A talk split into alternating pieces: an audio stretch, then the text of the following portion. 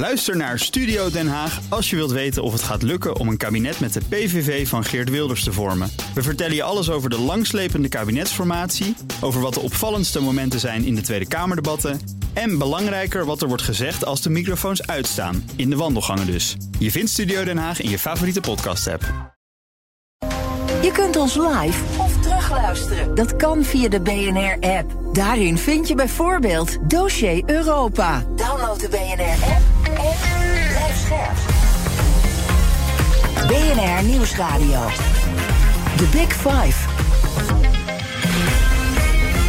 Art Rooijakkers. Het nieuwe jaar is van start gegaan. Mooi moment om terug te blikken op het toch vaak onrustige 2023. En vol frisse moed vooruit te blikken op 2024. Want ja, wat kunnen we verwachten van het nieuwe jaar? Daar ga ik deze week over in gesprek met vijf gasten die alle op een eigen manier een bijzonder jaar achter de rug hebben. En ook nog eens vol plannen zitten voor dit nieuwe jaar. Vandaag is dat Vincent Ikke.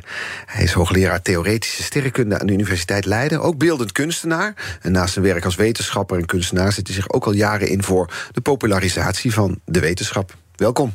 Dankjewel. We gaan het hebben over de Space Race, want er was weer nieuws over. De, de maanmissie, hè, vanuit, Hm. van de, om iemand op de maan te zetten... is een jaar vertraagd, onder andere omdat de pakken niet af zijn, lazen we. Ja, eh, als het maar één jaar vertraging is bij zo'n groot project, dan is het eigenlijk nog wel een meevallen. Dus nog wel een wondertje. Ja. Je moet natuurlijk niet hebben dat je halverwege de maan eh, je, net zoals die, je Dat Boeing- het niet doet. Een, een, nou ja, nee, dat niet alleen, maar dat de nooduitgang eruit plopt. Zoals laatst met die eh, Boeing, Boeing 737, inderdaad, ja, nee. Dat we natuurlijk halverwege onze maan niet hebben. Nee. Ik, ik wilde beginnen met tw- twee vragen. De eerste is wat nou de belangrijkste ontdekking of ontwikkeling was... in de sterrenkunde in 2023. Voor mij is het belangrijkste het, het, het- de laatste fase van het verwerken van de gegevens van de Gaia-satelliet. Die Gaia-satelliet is een, eigenlijk een, een, een wonder van techniek, een piepklein dingetje, past losjes binnen deze studio. En die heeft door geduldig en zeer secuur waarnemen ongeveer 2 miljard sterren van onze melkweg in kaart gebracht. Niet alleen waar ze staan aan de hemel, want dat is min of meer een fluitje van een cent, maar ook eh, wat de afstand is. Want een van, van de be- beroerdste dingen in de sterrenkunde, daar is de sterrenkunde vanaf het allereerste begin al mee geplaagd geweest, is hoe ver zijn dingen weg. Hè, Heel ver, Aristar- maar ja. ja, dan geef, een voorbeeld. Aristarchos van Samos die, die vertelde in, in 350 voor Christus al dat de sterren verre zonnen zijn en dat wij op een draaiende bol zitten. Dan moet je je even voorstellen, je, je, je zit aan het strand van Samos en Aristarchos zegt tegen jou: joh, die zonsondergang dat lijkt maar zo. En dan zeg je: ja, kom nou, ik zie het toch met mijn eigen ogen. En dan zegt: nee, nee, nee, nee, nee, we zitten op een draaiende bol. Denk je dat hij sterren zijn- gedronken? Ja, en sterren zijn verre zonnen. Nou, hoe ver dan, kun je je afvragen. En hoe ver dingen zijn, is misschien wel de meest doorlopende rode draad, de meest doorlopende vraag van de sterrenkunde. Nu is die Gaia-satelliet dus in staat geweest om in de loop van een jaar of tien zeer zorgvuldig waarnemen erin te slagen om, om 1,8 miljard, dus bijna 2 miljard van de sterren, bijna 1% van alle sterren in ons melkwegstelsel in kaart te brengen. Niet alleen waar ze staan aan de hemel, zoals ik zei, maar ook hoe ver ze weg zijn. Dus je krijgt als het ware een, een, een, een diepte landkaart in handen van onze astronomische omgeving, van hoe dat, dat zit. En om het nog mooier te maken, door zorgvuldig waarnemen kan die satelliet ook de kleur van de sterren bepalen. En in de meeste gevallen hoe snel ze gaan. Dus je hebt in plaats van alleen maar dat, dat ene beeld van de hemel. We kennen dat natuurlijk allemaal. Het vriest vannacht weer. Prachtige nacht. Dus ga vooral naar buiten om te kijken. Je, je ziet die sterren om je heen. Een statisch beeld. Er verandert niets aan. Trouwens, op zichzelf natuurlijk heel indrukwekkend dat de nachthemel morgen hetzelfde is als vandaag. Maar dat je niet alleen die, die sterren ziet aan de hemel, maar dat je ook als het ware kunt zien hoe ze bewegen. En welke- het totale verkeersbeeld. Ja. En- Maakt het wetenschappelijk eigenlijk iets uit of een ster zoveel miljard lichtjaar van ons vandaan is of zoveel miljard lichtjaar? Eh, ja, want eh, als je de diepte kunt zien, kun je ook de structuur zien van onze melkweg. Dus dat is om te beginnen al. Ehm, maar als je de snelheid ziet en je weet ook waar ze heen gaan, dan, dan heb je ook een, een heel idee van de manier waarop het beweegt. En dus kun je in zekere zin naar de toekomst toe rekenen hoe het zal zijn in de toekomst, miljarden jaren in de toekomst. En ook ehm, kun je teruggaan naar het verleden. Hoe is ons melkwegstelsel, hoe is de melkweg ontstaan? Want je weet dus nu hoe ze bewegen. Stel je even het volgende voor. Iedereen weet natuurlijk dat de planeten die draaien rondom de zon. Fijn. Stel nu dat je alleen die beelden van die planeten aan de hemel hebt, maar niet weet hoe ze bewegen. Dan weet jij helemaal niet dat die planeten in elliptische banen rondom de zon bewegen, allemaal net zo. De hele structuur van ons zonnestelsel snap je dan niet. Maar nu wel. En zo is het ook met de sterren, dat als je die snelheid en de positie van al die sterren kent, dan weet je wat de structuur en de, gedragingen van ons melkerstelsel zijn. Dat brengt ons weer een stapje dichterbij. We weten niet hoeveel stappen het nog zijn, maar een stapje dichterbij. Het ooit misschien wel enigszins kunnen ontcijferen van hoe het allemaal in elkaar zit. Ja, en het, het, grappige van Gaia is, Gaia heeft, het mooie van Gaia is, het heeft een hele hoop uh, wat je noemt bijvangst. Uh, dus oorspronkelijk was het alleen de positie en de diepte van die sterren. Maar doordat je die kleuren en die snelheden kunt meten en zo, zijn er een hele hoop dingen extra bijgekomen die men nooit heeft voorzien. Dus bijvoorbeeld honderdduizenden kleine objecten in ons eigen zonnestelsel, vlak op onze lip, zijn nu plotseling in kaart gebracht. Die we nog nooit gezien hadden. Die we nog nooit gezien hadden. En eh, het leuke is natuurlijk ook, er wordt wel vaak gevraagd: van stel je voor dat zo'n zo'n asteroïde, zo'n brok uh, rots, dat die de aarde zou treffen. Nou, nu kunnen wij daar veel nauwkeuriger antwoorden op geven. Door die bijvangst van die Gaia-satelliet. Dus uh, je, je, vroeg wat is nou het, het product? Ja, een eindproduct is er natuurlijk nooit in de wetenschap. Maar die, de laatste noemen dat een data release. Dus de, de laatste definitief verwerkte gegevens van die Gaia-satelliet... die komen binnenkort uit. En uh, ja, dat, dat gebeurt dan op het kalenderjaar 2024 wel. Maar eigenlijk is dat, uh, moet je dat toeschrijven aan, aan de voorgaande jaren. Hm. Ja, dus dat, was, dat was een mooie ontwikkeling, een mooie ontdekking. Tweede vraag is, ik zei het in de introductie... je bent sterrenkundige, maar ook beeldend kunstenaar. Je bent nu met een bijzonder project bezig, hè? Een Einstein-fontein, begrijp ik. Ja, um, de, uh, de faculteit uh, Wiskunde Natuurkunde heeft van mij een kunstwerk uh, aangeschaft. Dat heet Einstein-fontein. Het is een waterkunstwerk. Het heeft een doorsnede van, van ruim 10 meter. En daarin beweegt het water op dezelfde manier zoals licht beweegt in het draaiend zwart gat. Um, en uh, ja, zal ik vertellen hoe het in elkaar zit? Ja. Radio, dus de, je moet zelf komen kijken natuurlijk hoe het eruit ziet. Maar um, Stel je het volgende voor. Als je een, een steen in het water gooit, mm -hmm. dan zie je een rimpeling in een cirkel zich uitbreiden. Als je die cirkel nu verticaal opstapelt in de richting van de tijd, dan begint dat met een puntje. En een stukje verderop is het een cirkeltje. En een stukje verderop is dat cirkeltje groter, enzovoort. Dus het spoor wat zo'n rimpeling uh, teweeg brengt in ruimte en in tijd, is een kegelvorm. En um, met het licht is dat ook zo. Dat oorspronkelijk is de eerste stap daardoor is gezet door eh, Christian Huygens in het uh, einde van de, van de 17e eeuw. En die, die lichtkegel noemen we dat, dus de manier waarop licht beweegt in ruimte en in tijd, um, is oorspronkelijk, uh, ja, ik zal maar zeggen, in kaart gebracht door Albert Einstein. Einstein die heeft gezegd, die vorm van die lichtkegel is altijd dezelfde. En dat is ook heel opmerkelijk, want ik had het net over het gooien van een steen in een vijver. Als het een grote golf is, dan gaat die snel. En als het een klein golfje is, gaat die langzaam. Maar met licht is dat niet zo. Licht, absoluut is dat. Lichtsnelheid is absoluut beweegt altijd met dezelfde snelheid. En dat betekent dus dat die lichtkegel, die geometrische vorm van het licht in tijd en in ruimte, is altijd dezelfde. Het is een soort van universele baksteen.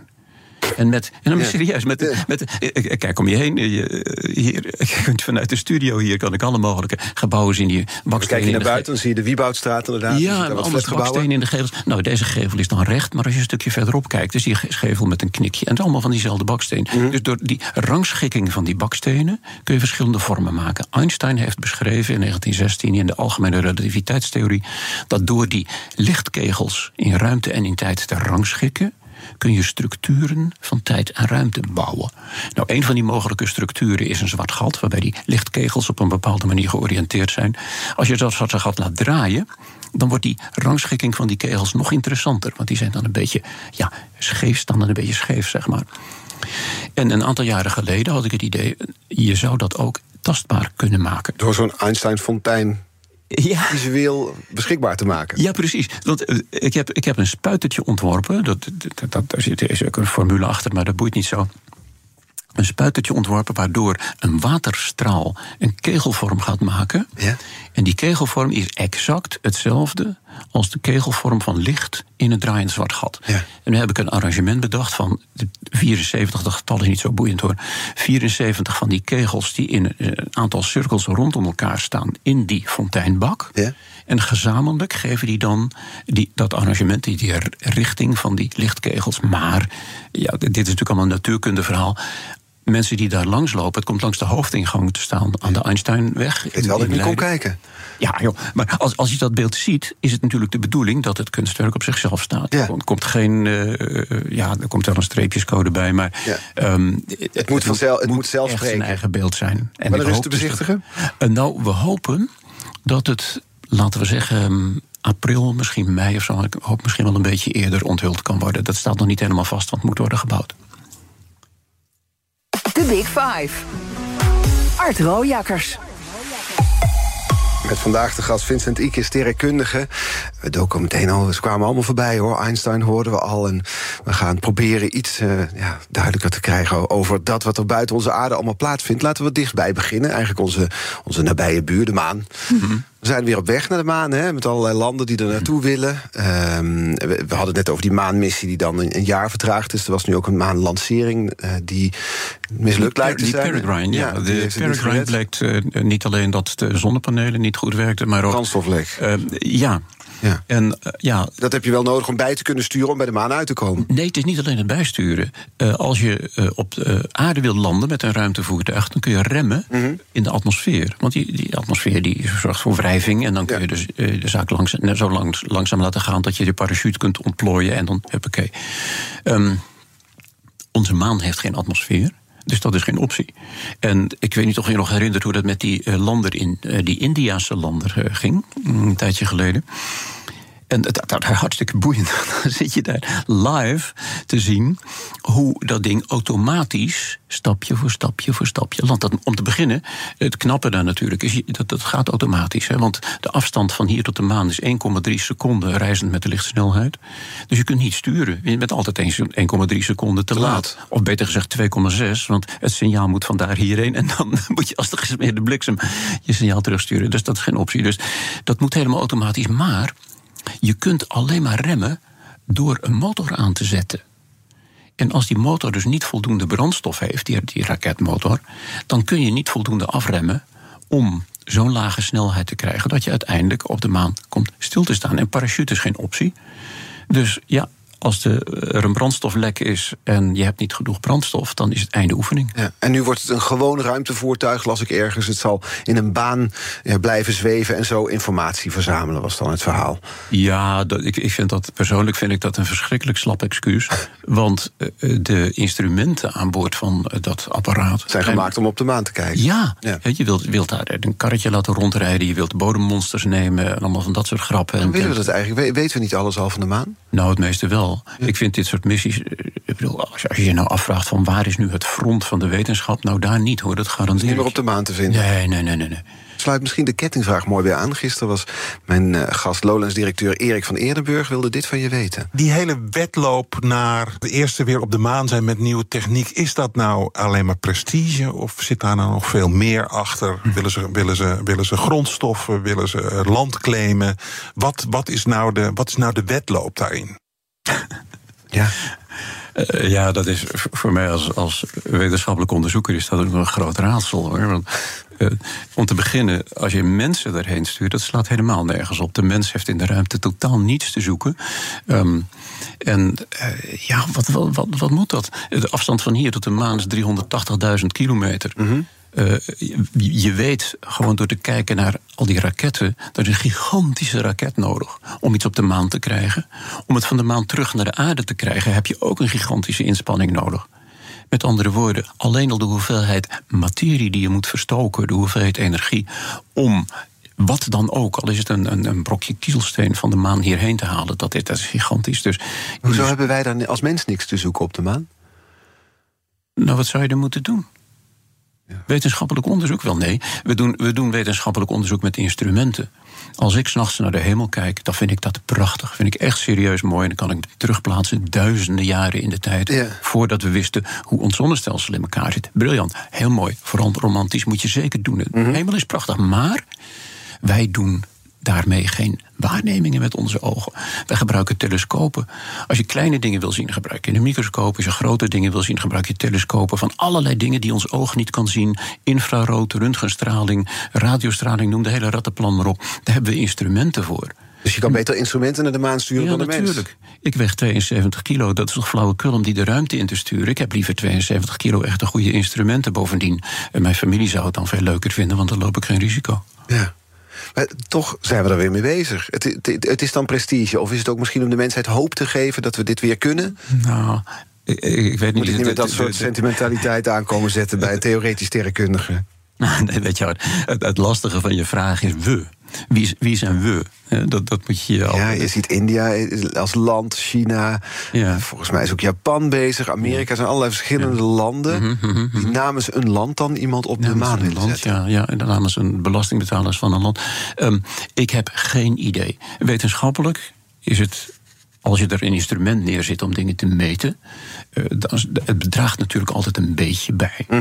Maar echt, de, de top of the line wetenschappelijk onderzoek gaat echt niet over graven in de maan. Serieus niet. Ehm, en wat je er verder moet zoeken, ik, ik weet het niet. Ik denk dat het eigenlijk voornamelijk eh, ja, het vlagvertoon is. Ehm, trouwens, eh, zit hier de radio. Hè. Eh, er is, er is een, een, een cabaretliedje over van Jasperina de Jong. Eh, Jasperina de Jong die heeft met het, het Lurelei Cabaret ooit een, een cabaretlied gemaakt. Dat heet Je vader is naar Venus. Je vader is naar Je Venus. vader is naar Venus. Eh, Als je ooit tijd op deze radio moet je het even opzetten. Vraag aan je DJ om dat even op te zetten. Je vader is naar Venus van Jasperina de Jong. Jasperina de. Jong. Ja. Echt, en dat. eh, Ik, ik ga het niet voorzingen, want mijn zangstem is niet eh, zo mooi van van, Jasperine de Jong. Maar ehm, tekst van Guus Vleugel, geloof ik. Ik weet het niet precies. Maar ehm, schitterende tekst. En die, die laat dus werkelijk zien dat het gaat alleen maar om. Ja, om opschepperij, om te laten zien dat we het kunnen. Militaire betekenis, moet je je even voorstellen. De afstand van hier tot de maan 380.000 kilometer. Nou, als je van 380.000 kilometer een, een, een kanon wil afschieten om iets op aarde te raken, om te beginnen geef ik je dat te doen qua precisie. maar in de tweede plaats, je ziet dat ding eh, ja, ja, een, Volgens wel een week van tevoren aankomen, allemaal onzin. Dus dat, oké, die maan strepen we even af. Dan gaan we naar iets anders kijken. Al die satellieten die inmiddels in een baan rond de aarde gaan. Eh, ik, ik kan me ons gesprek herinneren van een aantal jaren geleden. Toen was je buitengewoon kritisch op bijvoorbeeld Elon Musk en anderen... die al die satellieten maar in een baan rond de aarde schieten. Want ja, daarmee verstoppen we eigenlijk die laag rond de aarde die we hebben. De ruimte lijkt wel oneindig, maar die kan toch ook wel weer vol raken... was toen het verhaal. Ik zat te denken dat inmiddels door de oorlog in Oekraïne... waar we hebben gezien dat er een militair belang was... van de satellieten van SpaceX, van Elon Musk... het Oekraïnse leger kon daardoor blijven communiceren... dat er misschien toch wel een, een waarde zit aan die satellieten... die we, die we destijds niet konden voorzien. Die communicatiesatellieten van Musk die hebben natuurlijk wel nut. Die, die, die doen wel degelijk iets.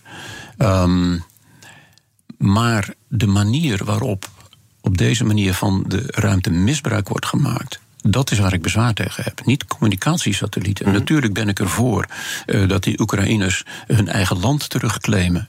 Ja, dat zou je maar gebeuren. Ehm, nee, daar kunnen we niet mee oneens zijn, denk ik. Dat de mensen zichzelf verdedigen met behulp van deze satellieten. Natuurlijk fantastisch dat het kan. Alleen de manier waarop die dingen in de ruimte gebracht zijn, dat is.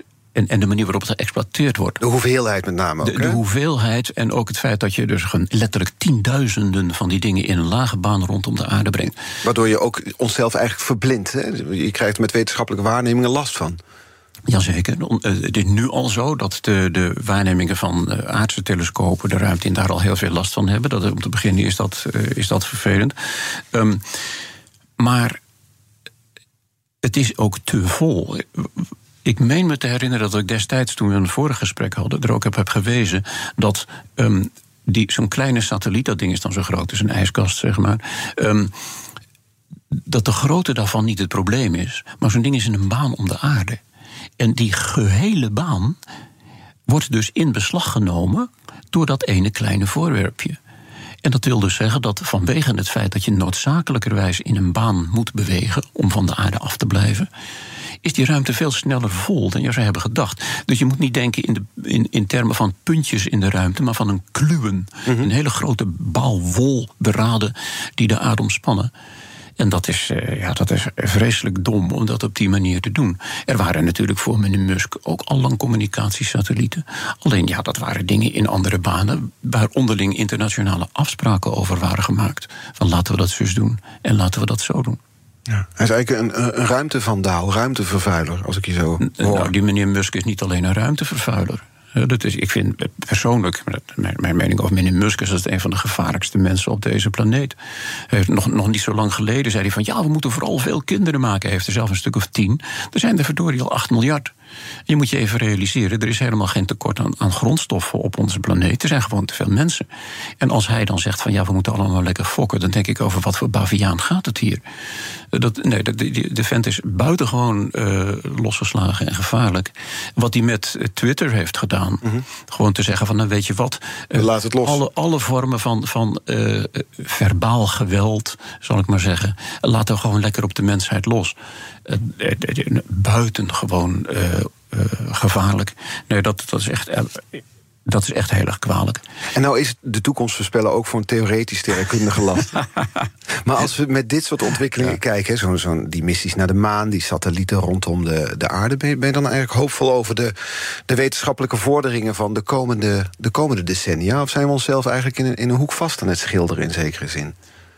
Ja, de, de wetenschap is gelukkig nooit af. Als er ook maar één kansje zou zijn dat de wetenschap ooit af zou zijn, dan ging ik een ander vak zoeken, wat wel spannend is.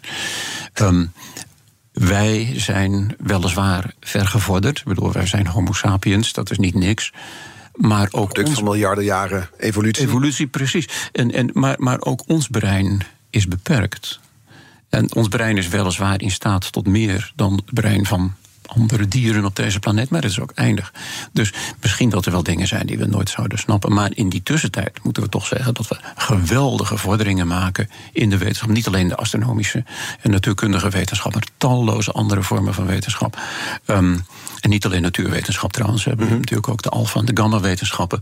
Um, het, het, het, kijken naar de toekomst van de wetenschap en te zeggen van goh, ik hoop dat ik oud genoeg word om al die prachtige ontdekkingen van al die andere mensen nog te gaan meemaken. Ja, dat, dat, dat is helemaal super.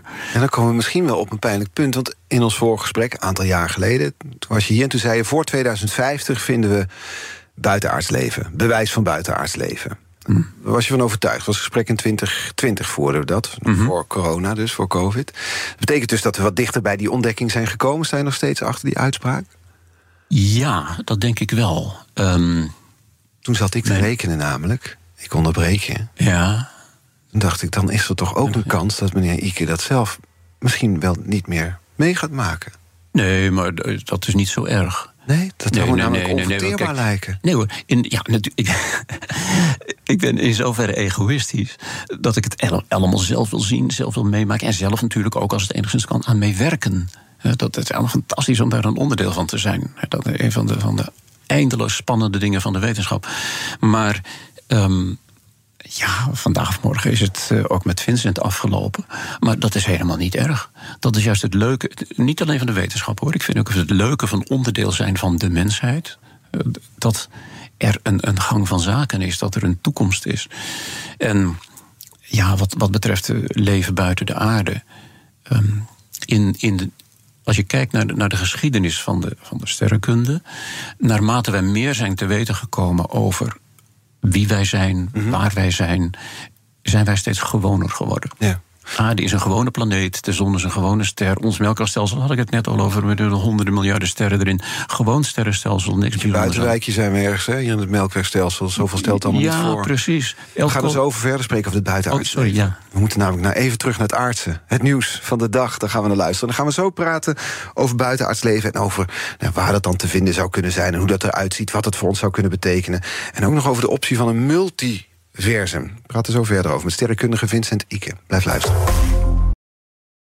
Ook Hugo Reitsma vind je in de BNR-app. Superhandig die BNR-app. Je kunt alle programma's live luisteren, breaking nieuwsmeldingen.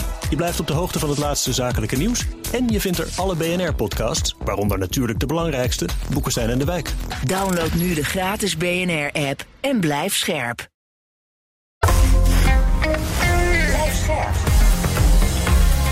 BNR Nieuwsradio. The Big Five. Art Rooijakkers. Welkom bij tweede half uur, deze week vijf ja, kopstukken. Bijzondere mensen die een bijzonder 2024 voor de boeg hebben... en een bijzonder 2023 al achter de rug hebben. Eerder deze week sprak ik met Jonas Kooijman... is oprichter van het platform Havermelk Elite... over de kloof tussen arm en rijk in de stad. Terug te luisteren via de BNR-app.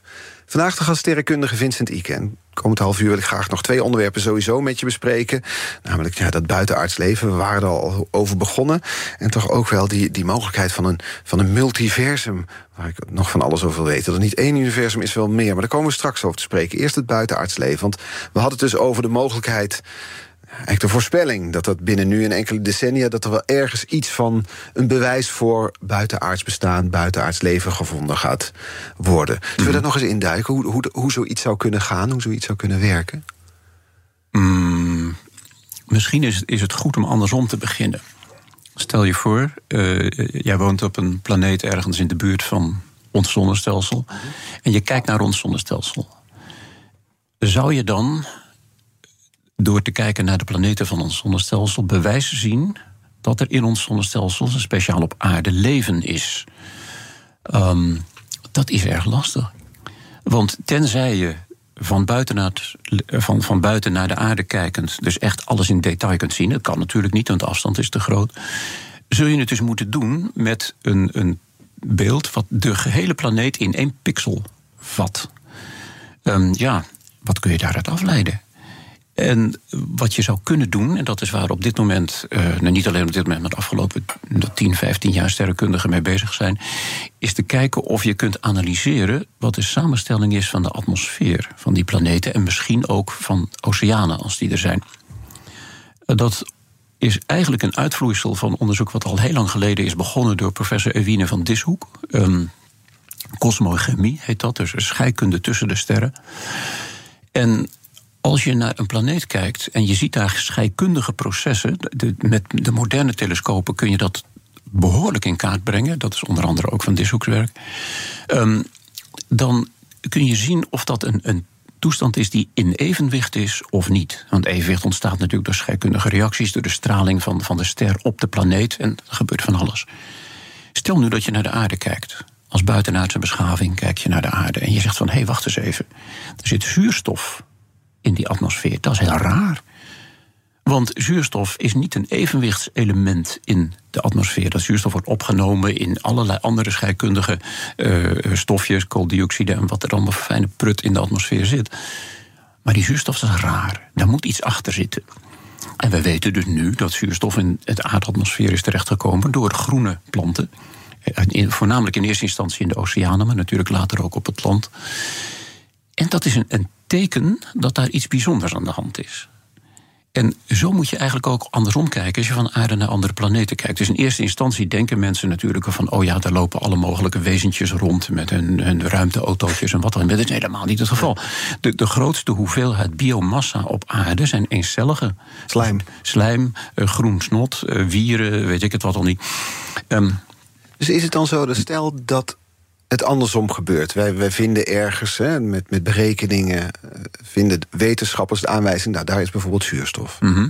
Is daarmee dan het, kun je dan zeggen, daarmee is het bewijs geleverd dat er leven zou kunnen zijn? Of is daarmee bewijs dat er leven is op een andere Ah, dat is een hele goeie. Ik denk dat wat, wat jij zei is de eerste stap van, van wat jij zei is juist. Er zou levend kunnen zijn. Want dat is een, een bijzondere scheikundige omstandigheid die we niet eh, zo gemakkelijk kunnen verklaren. En ja, hoe je dan te werk gaat, zoals je vaker doet in de wetenschap. Je gaat proberen dingen uit te sluiten. Dus je probeert te berekenen eh, wat de scheikundige samenstelling van die oceanen en die, die atmosfeer is van andere planeten. En wat de sterstraling daarmee aanricht, enzovoort, enzovoort, enzovoort. En op een gegeven ogenblik moet je tot de conclusie komen dan van ja, hoor eens, wat wij hier zien is zo uitzonderlijk dat het waarschijnlijk is dat dat komt door organisch leven van een of andere soort. En dat is dan daarmee, zou dat de stap zijn naar het, de ontdekking of het bewijs van buitenaards leven? Ja, maar dat zal een hele hoop kleine stapjes zijn. Ja. Er is eigenlijk maar één uh, geval waarin je kunt zeggen, nou dat, nou één geval is overdreven, maar dat, het is heel moeilijk om te zeggen van het is nu echt bewezen, maar dat zou eigenlijk alleen zo zijn als wij signalen van een buitenaardse beschaving zouden opvangen. Daar moet je niet te min over denken. Ik bedoel, wij, wij, onze planeet, de radiostraling die onze planeet uitzendt, is door het hele, hele Melkwegstelsel zichtbaar. De, de, landingsradar van Schiphol kun je over de hele Melkweg zien. Nou, die radar die staat pas een jaar of 50 aan. Dus er is een bol rondom de aarde met een straal van 50 lichtjaar. En alle buitenaardsen, alle, ik noem dat exoburen. Ja, beter, hè? Al, al onze exoburen, die naar aarde kijken, die zien dan die, die signalen en die denken van ja, alles goed en wel. Maar dit is kunstmatig. Dit, dit ontstaat niet door een natuurlijk proces. Dit, dit moet een of ander intelligent leven zijn wat die signalen maakt. Als wij zoiets zouden opvangen, dan is het uh, klip en klaar. Ja. Is het altijd zo dat die exoburen, als ik die term overneem, moeten die altijd hun oorsprong vinden op een andere planeet? Of kunnen ze ook verstopt zitten in dat wat we donkere energie, donkere materie noemen? Die hele grote, het hele grote deel van het universum waarvan we eigenlijk niet goed weten wat het is? Dat weten we niet echt. Nee, dat is een goede vraag. Nee, dat, dat kunnen we nauwelijks over speculeren. Dat donkere spul, er wordt wel donkere materie genoemd, maar dat vind ik onzin, want we weten niet eens of het materie is. Dus het is donker, we weten dat het er is, donkere troep. Um, dat is het allergrootste deel van het, van het universum. Ja, 95 procent of zo. Maar het, um, we weten wel van dat donkere spul dat het hoogstwaarschijnlijk geen structuren vormt. Dus geen structuren zoals planeten en zonnen en, en sterren. En uh, dus ook mensen zoals wij. Mm -hmm. um, dat, dat kun je niet van dat donkere spul maken. Daar zijn uitgebreide redenen voor om dat te denken. Maar um, dat zal het dus niet zijn. Wat een, een aangrenzende vraag is, is: zou dat buitenaardse leven dan vergelijkbaar chemisch zijn? met ons. Dus gebaseerd op koolstof, stikstof, zuurstof, waterstof en al die andere fijne stofjes. Um, Vrij alledaags allemaal. Ja, dat is juist het leuke. Ik bedoel, ja. dit, dit hele, koolstof ligt door het hele heelal voor het opscheppen. En mijn scheikundige collega's die zeggen dat dat hoogstwaarschijnlijk wel zo is. Ik kijk dus ook weer even naar het werk van Van Dishoek en haar medewerkers. Um, dat is vrijwel allemaal uh, koolstof, stikstof, vuurstof gebaseerde uh, scheikunde. En het is vrijwel niet mogelijk om te zeggen, nou dat zal dan ook wel een soort DNA en, en eiwitten en zo zijn waar eh, jij en ik het gebouwd zijn. Mm. Maar dat het koolstofchemie is, dat lijkt wel heel waarschijnlijk. Ja. En zo, zo gaat dat dus dan in stapjes. En het bijzondere is natuurlijk dat ja, wanneer, wanneer beslis je dan, nou nu hebben we het bewijs geleverd. Het zal een moment zijn dat dan de kranten openen ergens in, ik noem maar wat, 2042 en nu is het aangetoond. Mm, nou, de, de, de, mens kennende, zeg maar, kan ik je wel een voorspelling doen.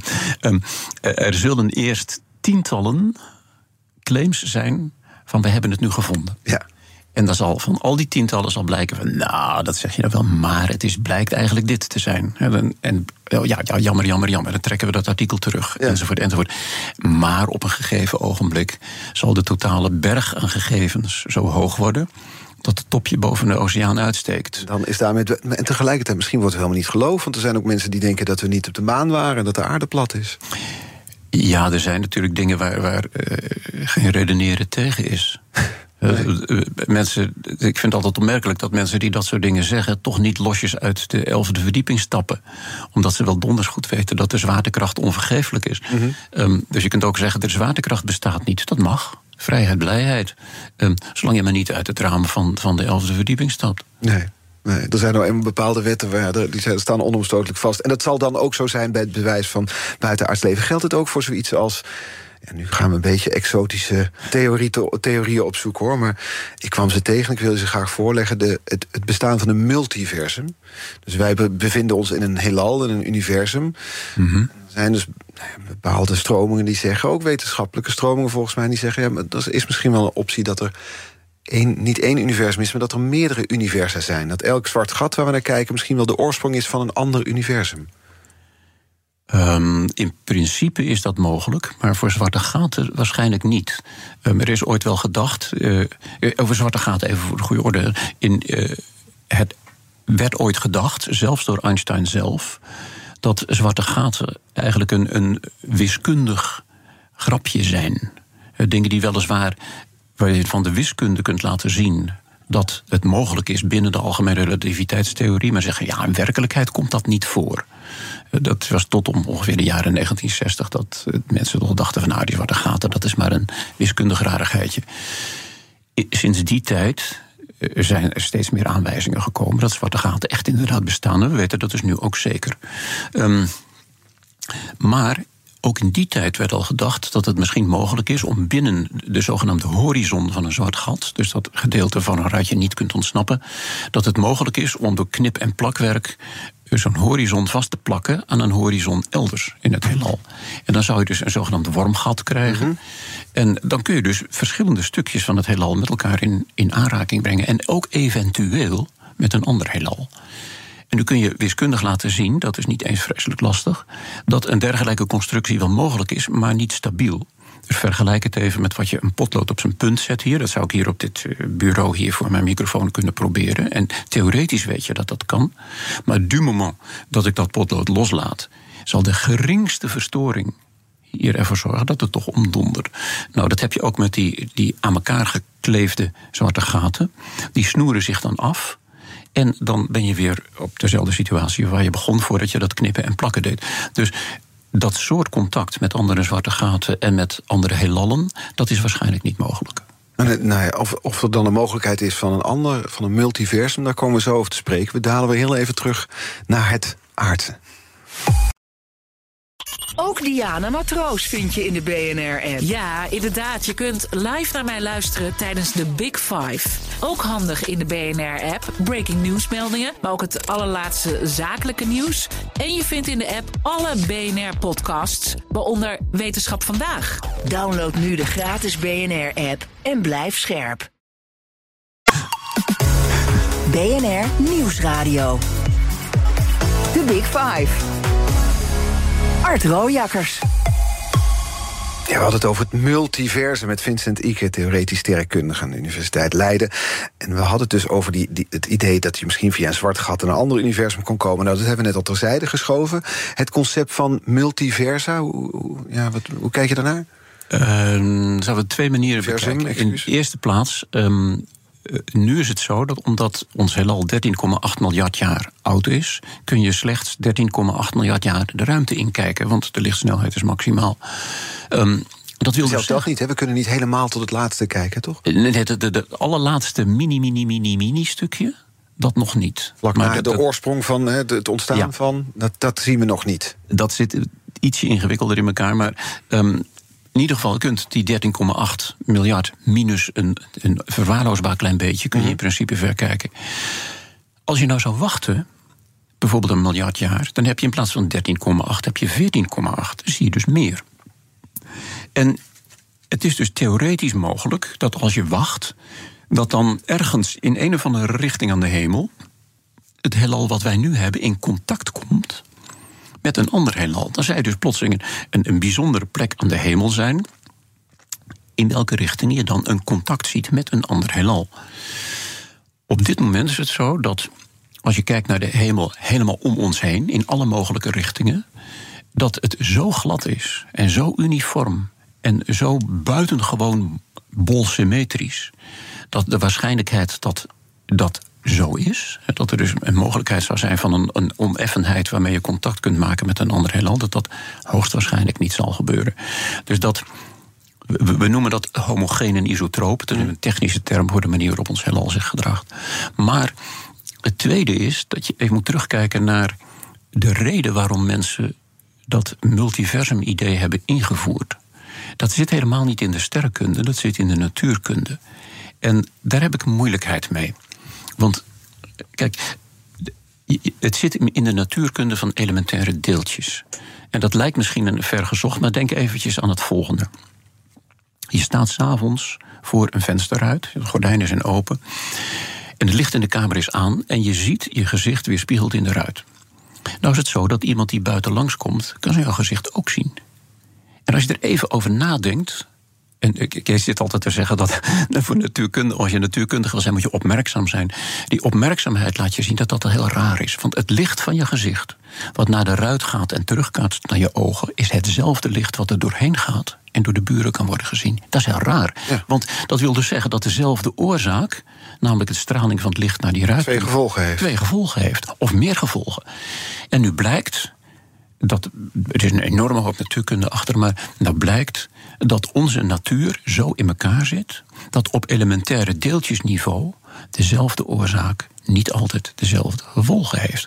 Dus waar je, denk bijvoorbeeld even terug aan klassieke mechanica, aan biljarten. Biljarten is een hartstikke intellectuele sport, want je moet één keer stoten, maar je moet voldoende besef hebben om te weten wat daar de gevolgen van zullen zijn. Anders maak je geen karambol.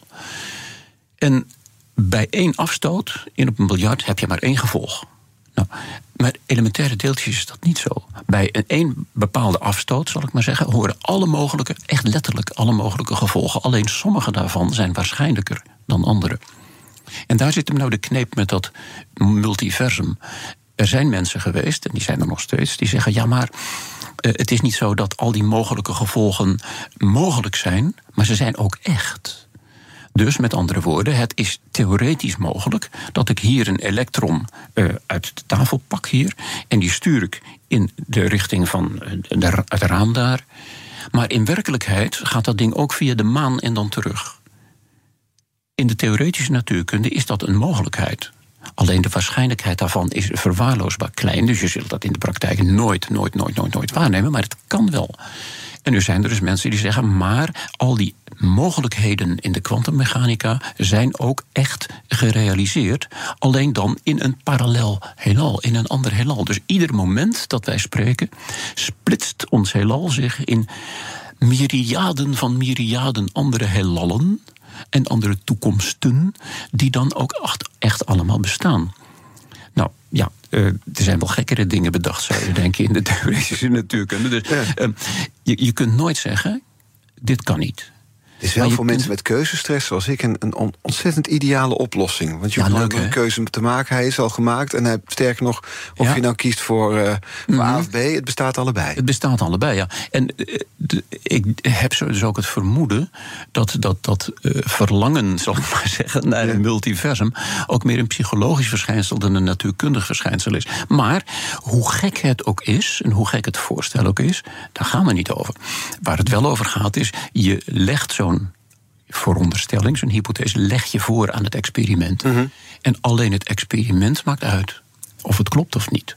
Nou, er is geen enkel, maar dan ook geen enkel experiment wat erop duidt dat er een multiversum is in deze zin.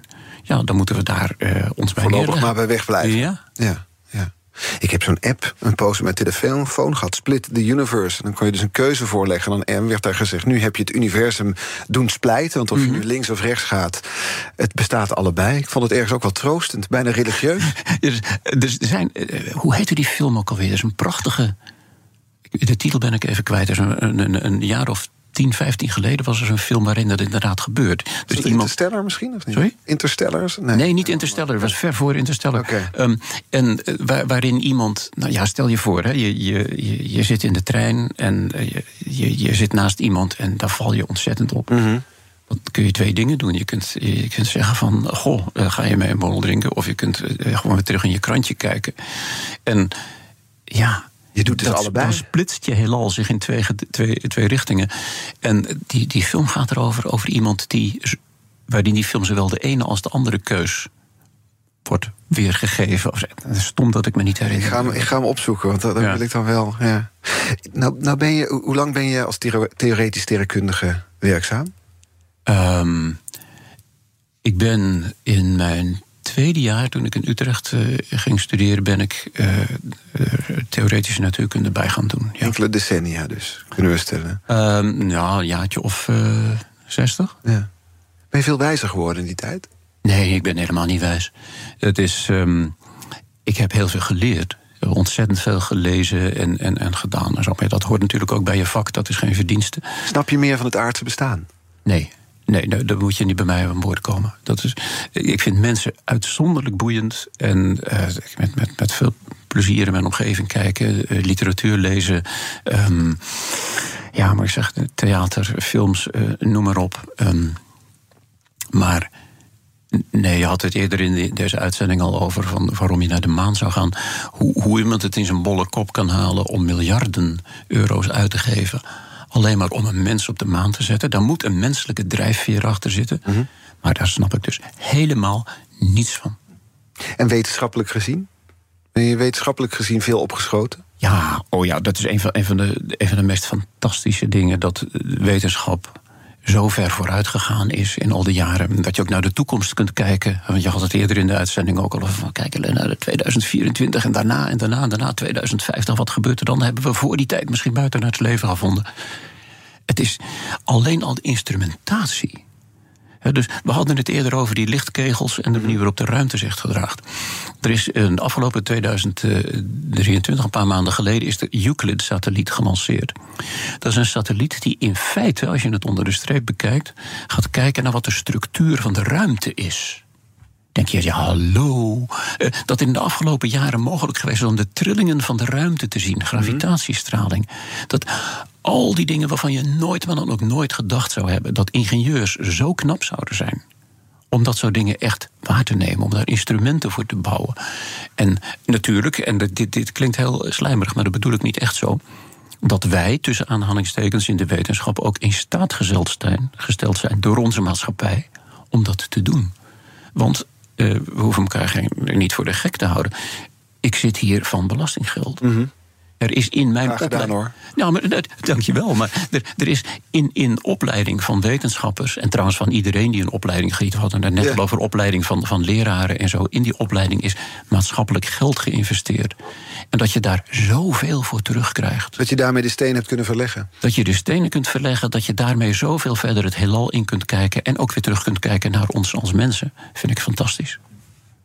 Iemand die op een hele andere manier naar de mensen kijkt... is mijn gast van morgen, NRC-columnist Floor Rusman. Ze staat elke zaterdag in de NRC. Ik lees haar columns met veel plezier.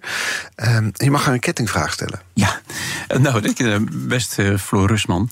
Ik wil u danken voor al uw stukken in de NRC. En ik was getroffen door uw prachtige column over por qué no los dos. En u laat zien dat die vraag, uh, vertaald waarom niet allebei, heel breed toepasbaar is. Ook als het gaat om relaties, zoals blijkt uit uw interview met Amy Koopman op 3 oktober 2022. En mijn vraag aan u is deze. Kun je ook zeggen, por qué no los dos, als het gaat om wetenschap en geloof? Ik krijg zelf die vraag om de havenklap voorgelegd en ik ben benieuwd wat u daarvan vindt. Ik had hem mogen voorleggen. Ik ben mooi om dat onderwerp heen gelopen het afgelopen uur. Want er is zoveel te bespreken met Vincent Ike. Dat ik dacht, die laat ik eens een keer liggen. die vraag. Dank voor de komst vandaag. Dank voor het uur. Ik had zo nog uren door kunnen spreken. Oh. Het was weer buitengewoon interessant. Dank Bedankt voor de uitnodiging. Sterrenkundige Vincent Ike. Um, mocht het nou uh, misschien wel te snel zijn gegaan... of mocht je later zijn ingeschakeld... dan is er troost te vinden, hoor. Onze afleveringen zijn terug te luisteren... als podcast via onze eigen app of je favoriete podcastkanaal. Kun je het allemaal nog een keer voorbij laten komen... wat uh, besproken is dit afgelopen uur. Of wat we gisteren hebben besproken met loondirecteur Erik van Eerdenburg bijvoorbeeld. Morgen is mijn gast dus Floor Rustman. Ze is NRC-columnist. En nu op deze zender. Hij staat weer klaar. Hij staat te trappelen. Hij komt deze studio bijna in. Thomas van Zijl, BNR Zaken doen. Tot morgen. Dit jaar bestaat de ook Harm Edens vind je in de BNR-app. Je kunt BNR Duurzaam niet alleen live luisteren in de app, maar ook terugluisteren als podcast, zoals al onze podcasts. En naast dat de BNR-app Breaking News meldt, houden we je ook op de hoogte van het laatste zakelijke nieuws. Download nu de gratis BNR-app en blijf scherp.